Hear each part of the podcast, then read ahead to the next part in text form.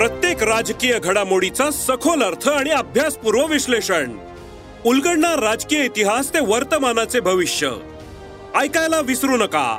राजकारण पॉडकास्ट दर शुक्रवारी सकाळी अकरा वाजता सरकार नामाच्या युट्यूब चॅनेलवर आणि भारतातील सगळ्या पॉडकास्ट स्ट्रीमिंग प्लॅटफॉर्म्सवर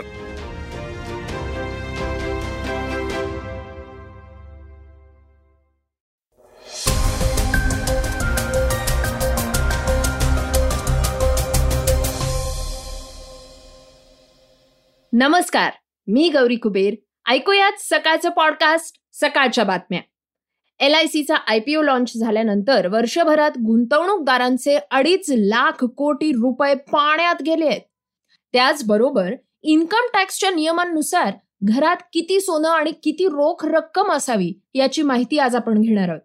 तसंच सौरभ गांगुलीच्या सुरक्षा व्यवस्थेत वाढ करण्यात आली असून आता झेड प्लस सुरक्षेत तो वावरणार आहे. तर त्र्यंबकेश्वर मंदिरातल्या प्रवेशाच्या वादावर संदल मिरवणूक काढणाऱ्या व्यक्तीनं मोठी घोषणा केली आहे. चर्चेतल्या बातमीतून आपण आज ही बातमी ऐकणार आहोत. चला तर मग सुरुवात करूयात तीन सविस्तर बातम्यांपासून. एका वर्षापूर्वी आजच्याच दिवशी म्हणजे सतरा मे रोजी देशातला सगळ्यात मोठा आयपीओ बाजारात सूचीबद्ध झाला होता. हा आयपीओ देशातल्या सगळ्यात मोठी विमा कंपनी एल आय सीचा होता. मोठा गाजावाजा करून हा आयपीओ बाजारात आला खरा. पण आता एका वर्षानंतर गुंतवणूकदारांचे अडीच लाख कोटी रुपये पाण्यात गेल्याचं दिसून येत आहे याचं कारण म्हणजे एल आय सीचा शेअर नऊशे एकोणपन्नास रुपयांच्या इशू किमतीपासून सध्या चाळीस टक्क्यांच्या खाली ट्रेडिंग करतोय. त्यामुळं कंपनी सध्या बाजारात टॉप टेन किंवा टॉप फिफ्टीनच्या यादीत नाहीये. त्यामुळं गुंतवणूकदारांचं मोठं नुकसान झालंय. श्रोत्यांनो एल आय सी ही एक अशी कंपनी आहे जिनं गेल्या वर्षभरात मार्केट कॅप गमावलंय. त्यामुळेच म्युच्युअल फंड्स आणि एफ आय आय या दोघांनीही आपापले स्टेक्स कमी केले मार्च शेअर होल्डिंग पॅटर्ननुसार एल आय सी मधल्या म्युच्युअल फंड होल्डिंग डिसेंबरमध्ये शून्य पूर्णांक सहासष्ट टक्क्यांवरून मार्चमध्ये शून्य पूर्णांक त्रेसष्ट टक्क्यांवर आली आहे तिसऱ्या तिमाहीतही एफ आय आयची होल्डिंग शून्य पूर्णांक सतरा टक्के होती जी चौथ्या तिमाहीत शून्य पूर्णांक शून्य आठ टक्क्यांवर आली आहे किरकोळ गुंतवणूकदारांनी त्यांचे स्टेक्स वाढवले आणि त्यांची हिस्सेदारी एक पूर्णांक नऊ दोन टक्क्यांवरून दोन पूर्णांक शून्य चार टक्क्यांवर वाढली आहे असं वृत्त इकॉनॉमिक टाइम्सनं दिलंय. यामुळे किरकोळ गुंतवणूकदारांच्या शेअर्समध्ये वाढ झाली असली तरीही एल आय सीत किरकोळ गुंतवणूकदारांमध्ये मोठी घट झाली आहे आय पी ओच्या वेळी एल आय सीकडे एकोणचाळीस पूर्णांक आठ नऊ लाख किरकोळ गुंतवणूकदार होते. मार्च तिमाहीतल्या शेअर होल्डिंग पॅटर्ननुसार एल आय सी मधल्या किरकोळ गुंतवणूकदारांची संख्या आता सुमारे तेहतीस लाखांवर आली आहे. एका वर्षात सहा पूर्णांक सत्याऐंशी लाख गुंतवणूकदारांचं नुकसान झालंय. एल आय सीचा आय पी ओ देशासाठी अनेक अर्थांनी महत्त्वाचा होता. त्याचा आकार एकवीस हजार कोटी इतका होता. इतका मोठा आय पी ओ यापूर्वी कधीही आला नव्हता. संपूर्ण देशात एल आय सीचा आय पी ओ हा एक मैलाचा दगड मानला गेला. यामुळं बाजार नव्या उंचीवर जाईल असं वाटत होतं पण तसं झालं नाही. आयपीओ कडून बाजाराला अपेक्षा होती की आयपीओच्या बंपर यशामुळे गुंतवणूकदारांना बाजाराकडे आकर्षित करता येईल पण तसं झालं नाही. श्रोत्यांनो आता इन्कम टॅक्सच्या नियमानुसार तुम्हाला घरात किती सोनं ठेवता येईल त्याबद्दल ऐकूयात. घरात आपल्याला जास्तीत जास्त किती रोख रक्कम ठेवता येते? जास्तीत जास्त रक्कम ठेवल्यास दंड आकारला जातो का? असे अनेक प्रश्न तुमच्या मनात असतील. इन्कम टॅक्स विभागाच्या नियमांनुसार घरामध्ये किती रोख रक्कम ठेवण्याची मर्यादा आहे हे तुम्हाला माहिती नसेल तर जाणून घेऊया इन्कम टॅक्सच्या नियमांनुसार तुम्हाला घरात किती रोख रक्कम ठेवायची आहे याबाबत मर्यादा नाही. पण जर तपास यंत्रणेनं तुमच्याकडं याबाबत विचारणा केली तर त्याचा स्रोत तुम्हाला सांगावा लागेल. तुम्ही ते पैसे कायदेशीररित्या कमावले असतील आणि त्यासाठी पूर्ण कागदपत्र तुमच्याकडे असतील किंवा आयकर रिटर्न्स तुम्ही भरले असतील तर तुम्हाला घाबरण्याची काहीही गरज नाहीये. परंतु जर ही रक्कम बिनहिशोबी असेल तर तुमच्यावर कारवाई अटळ असेल हे कायम लक्षात ठेवा. जर तुम्ही रोख रकमेबाबत योग्य माहिती देऊ शकत नसाल तर तुम्हाला मोठा दंड भरावा लागू शकतो. तुमच्याकडे सापडलेल्या रोख रकमेवर त्या रकमेच्या सदोतीस टक्क्यांपर्यंत कर आकारला जाऊ शकतो. याचा अर्थ असा आहे की तुमच्याकडे ठेवलेली रोख रक्कम जप्त केली जाईल आणि त्या रकमेवर सदोतीस टक्के करही तुम्हाला भरावा लागेल.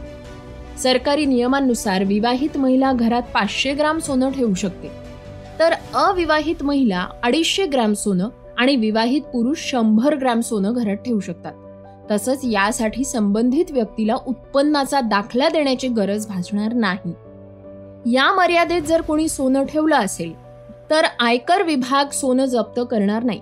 मात्र जर एखाद्या व्यक्तीनं आपल्या घरात यापेक्षा जास्त प्रमाणात सोनं ठेवलं असेल तर त्याला त्याच्या स्रोताची माहिती द्यावी लागेल.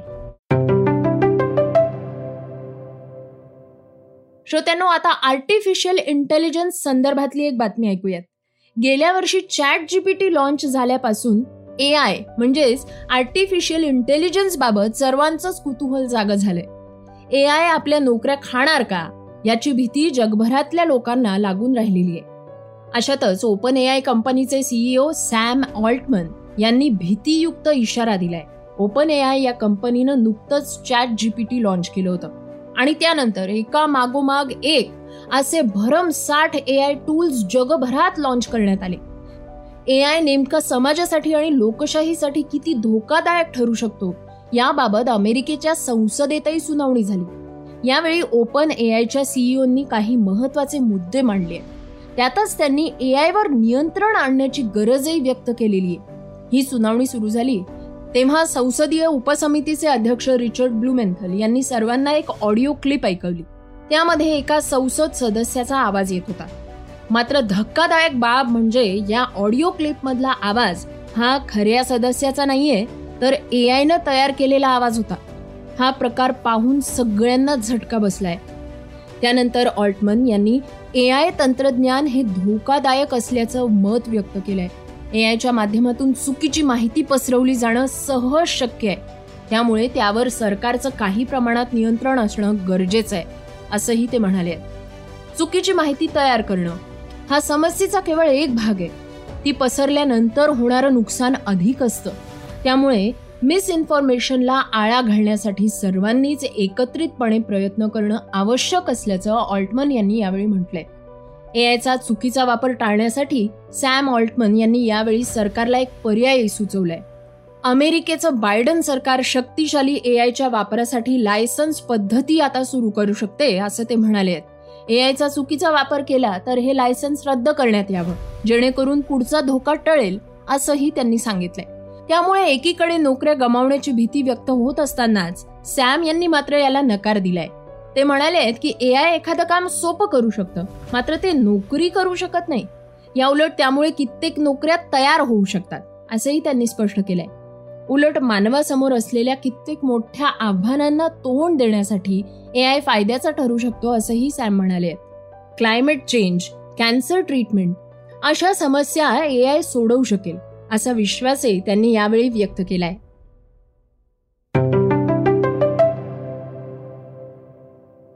श्रोत्यांनो आता घेऊयात उर्वरित बातम्यांचा वेगवान आढावा. असोसिएशन फॉर डेमोक्रॅटिक रिफॉर्म्स अर्थात एडीआर या स्वयंसेवी संस्थेनं मंगळवारी एक अहवाल प्रसिद्ध केला होता. या अहवालात दोन हजार एकवीस बावीस या आर्थिक वर्षात प्रादेशिक राजकीय पक्षांनी मिळून तब्बल आठशे सत्याऐंशी कोटी रुपये कमावले आहेत. ही रक्कम राजकीय पक्षांच्या एकूण उत्पन्नाच्या शहात्तर टक्के आहे असं सांगण्यात आलंय. दोन हजार वीस एकवीसच्या तुलनेत अज्ञात स्रोतांकडून राजकीय पक्षांचं उत्पन्न वाढल्याचं या आकडेवारीतून स्पष्ट झालंय. कारण सन दोन हजार वीस एकवीसमध्ये हे उत्पन्न पाचशे तीस पूर्णांक सत्तर कोटी रुपये होतं. आणि त्यातलाही दोनशे त्रेसष्ट पूर्णांक त्र्याण्णव कोटी रुपयांचा हिस्सा म्हणजेच एकोणपन्नास पूर्णांक त्र्याहत्तर टक्के हिस्सा हा अज्ञात स्रोतांकडून मिळालेला होता.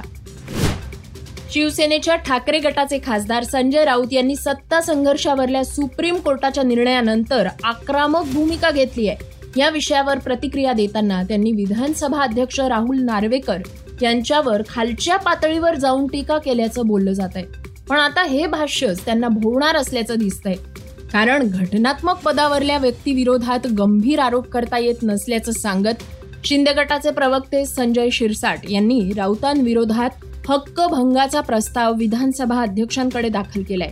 राऊतांच्या विधानामुळं विधानसभा अध्यक्षांच्या अधिकारावर गदा आणण्याचा प्रयत्न होत असल्याचा आरोप शिरसाटांनी हक्कभंगाच्या या पत्रात केलाय. त्यामुळं राऊतांच्या अडचणी वाढल्या आहेत. भारतात मल्टिप्लेक्स थिएटरमध्ये पी व्ही आर आयनॉक्सचा बोलबाला आहे. मात्र आता या कंपनीबाबत एक मोठी घडामोड समोर आली आहे. पी व्ही आर आणि आयनॉक्सनं देशभरातली पन्नास थिएटर्स चक्क बंद करण्याचा निर्णय घेतलाय. कंपनीनं याचं दिलेलं कारणही धक्कादायक आहे. कंपनीनं मे महिन्याच्या तिमाहीत त्यांना झालेल्या तोट्याविषयी सांगितलंय. फायद्यापेक्षाही आम्हाला तोटाच मोठ्या प्रमाणावर सोसावा लागत असल्याचं थिएटर चालकांनी सांगितलंय. त्यामुळे येत्या सहा महिन्यात पन्नास स्क्रीन्स बंद होणार असल्याचं कंपनीनं सांगितलंय. पश्चिम बंगाल सरकारनं भारतीय क्रिकेट संघाचा माजी कर्णधार सौरव गांगुलीच्या सुरक्षेत वाढ करण्याचा निर्णय घेतलाय. त्यानुसार ममता बॅनर्जी सरकार गांगुलीला आता झेड दर्जाची सुरक्षाही देणार आहे. या नव्या सुरक्षेनुसार बीसीसीआयच्या माजी अध्यक्षांवर आठ ते दहा पोलिसांची नजर असेल.